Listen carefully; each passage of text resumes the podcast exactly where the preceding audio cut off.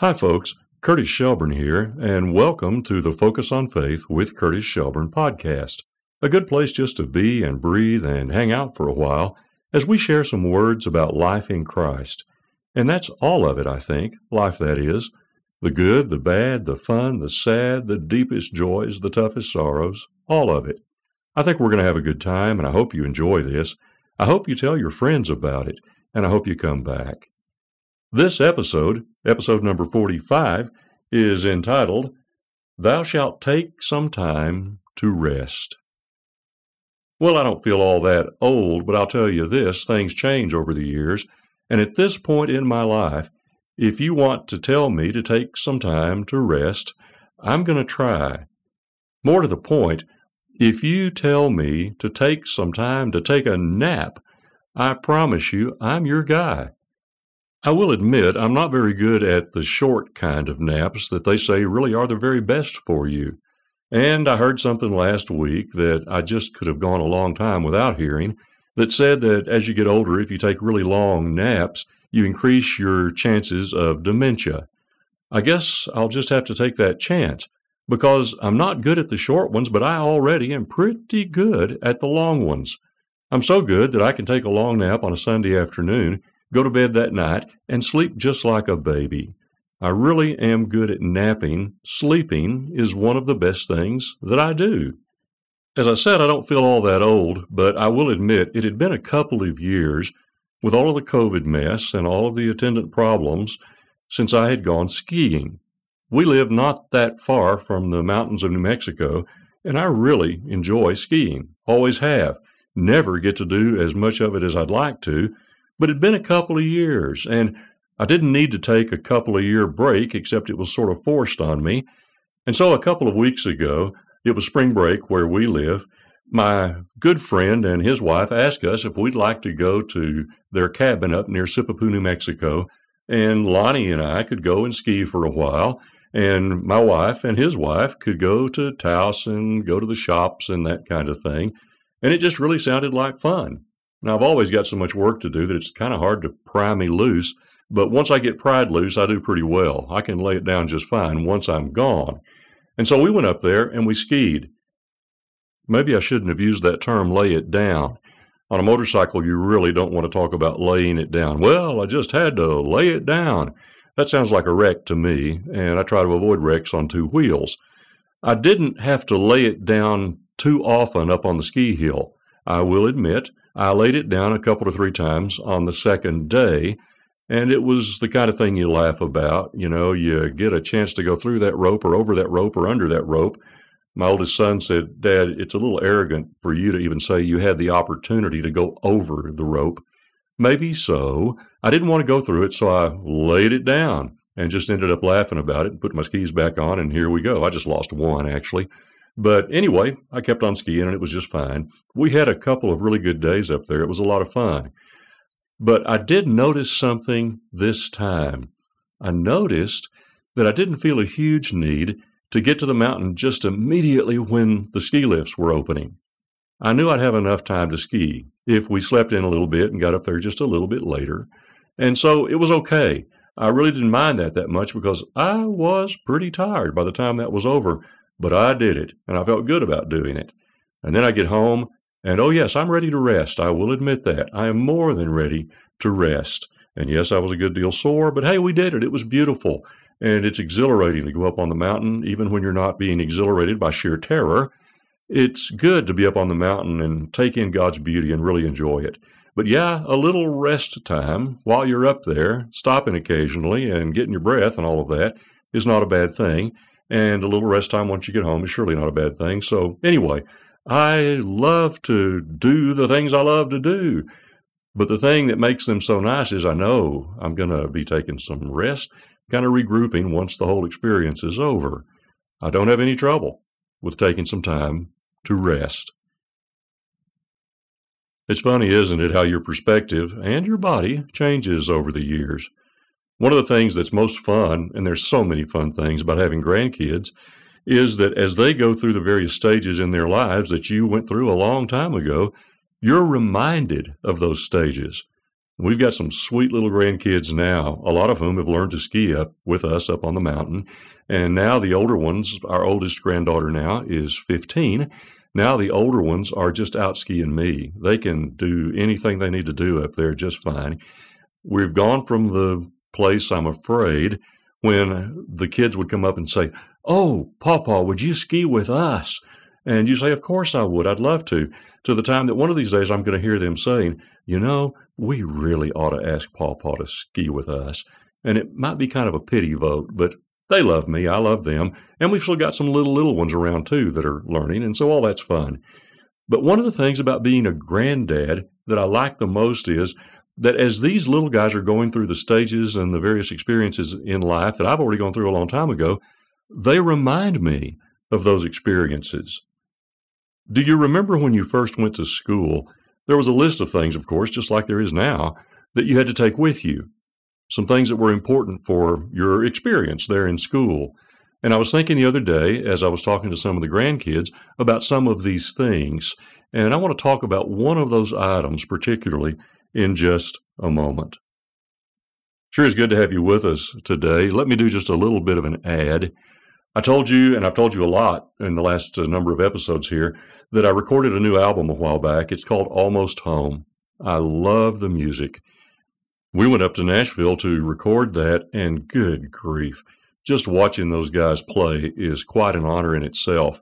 As I've told several people, my job was just to not mess it up. Those guys are amazing. And if all you could do on the album was just listen to the instrumentals, that would be way more than enough to make it worth the price.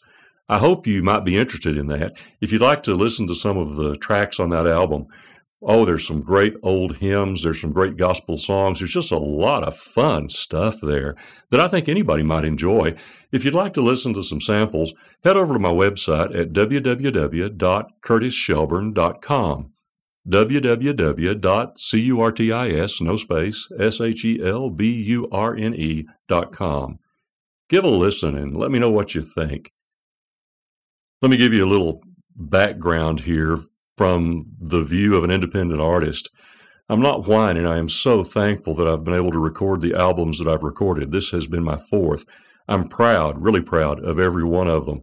It's just been a great experience, and I've worked with some wonderful people along the way. I'll tell you, though, from the perspective of an independent artist, it really is hard to get your product out there. You're excited about it, you know it's good. I mean, let's just be honest here. I think I can tell you this thing is good. It's really good. I don't think I messed it up too much, and I think you'd really enjoy it. But COVID came along, and all of a sudden, the in person concerts kind of, well, they just went away. And then what you need to do normally is to sell some music, sell some albums. Some of these are available even on USB now. You need to sell some of your music but you also need the honoraria and that kind of thing that you get from going to the various venues. All of that comes together and it helps independent artists be able to do what they do. Most of us are really kind of hard pressed to have many stores that carry our stuff. We don't have a record label that's pushing our stuff, and so we have to do all the marketing and everything. I'm not whining. I'm just so thankful that I've been able to do this. But I'm really dependent upon these album sales and it's going well, and a lot of people have been been buying it. And I'm thankful for that. But I tell you, if you think you might be interested, may I just make a plea here from the bottom of my heart? If you'd like to help in this particular music ministry, goodness, I would love it if you would contact me on the website. You can buy the music right there. You can send me a note or whatever and tell me exactly what you'd like, and I'll be happy to send it to you. I really would appreciate it. I need to support my habit. And I've been able to do that for a number of years now, and I think it'll continue. But it's because of good people like you, and I sure do thank you. And now, let's focus on faith.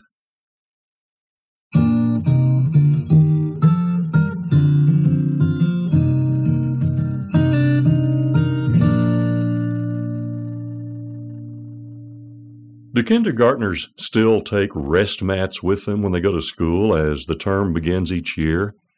I told you I'd talk a little bit about some of the equipment, you know, that kids take with them to school. And I think there's still some of this going on.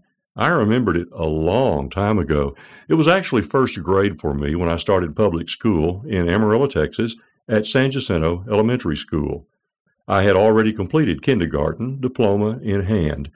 That K for kindergarten was the private kind my folks paid for because they thought I could do with the socialization. I'm sure they were right.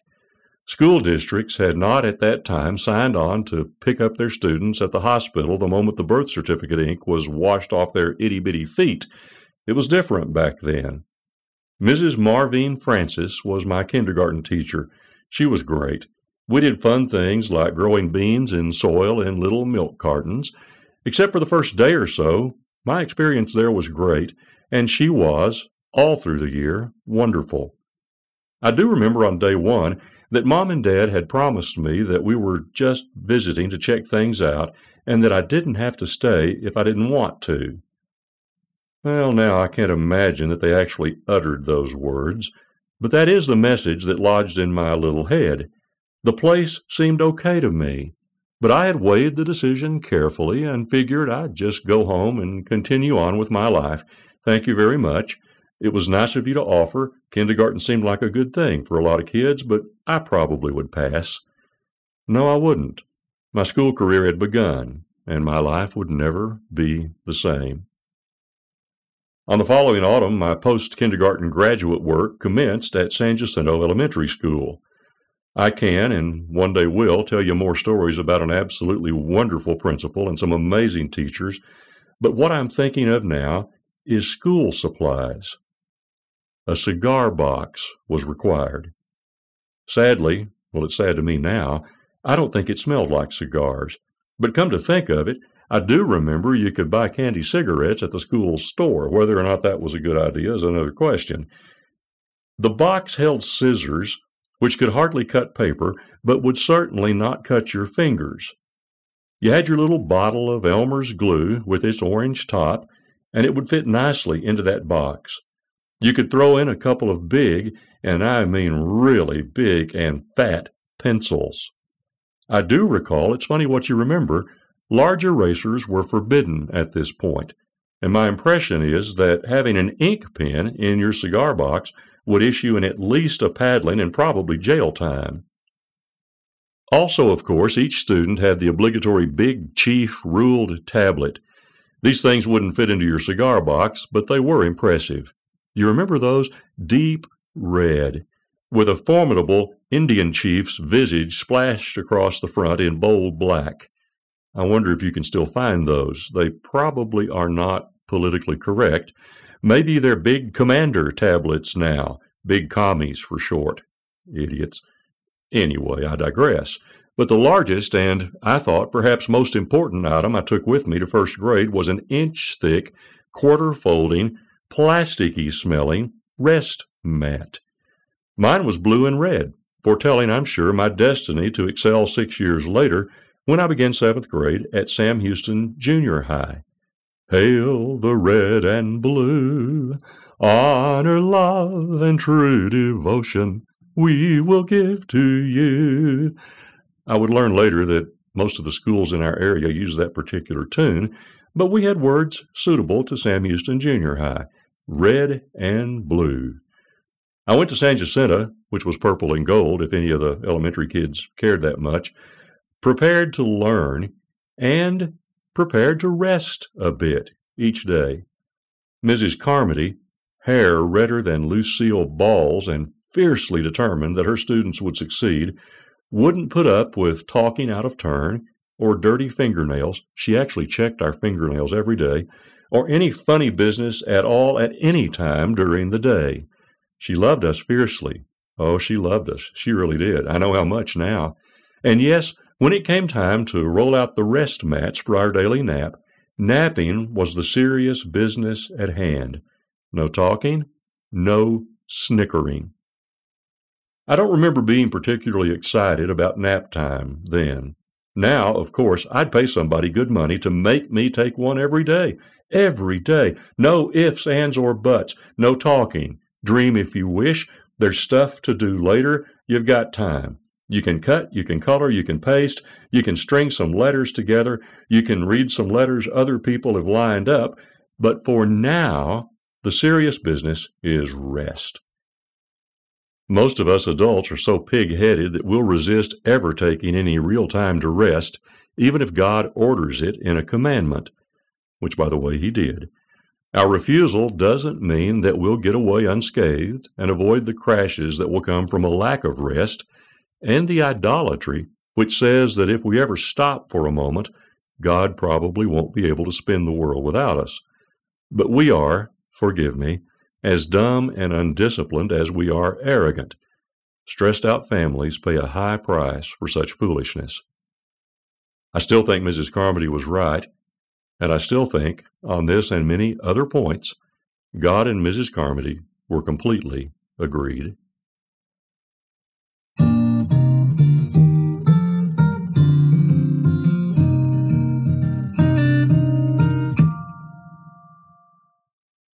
Well, again, thank you for joining us on this Focus on Faith with Curtis Shelburne podcast. I'm so glad you chose to join us, and I hope you'll come back and spend some time with us again. If you like it, why don't you tell some friends about it? Sure would appreciate it. Have a great day.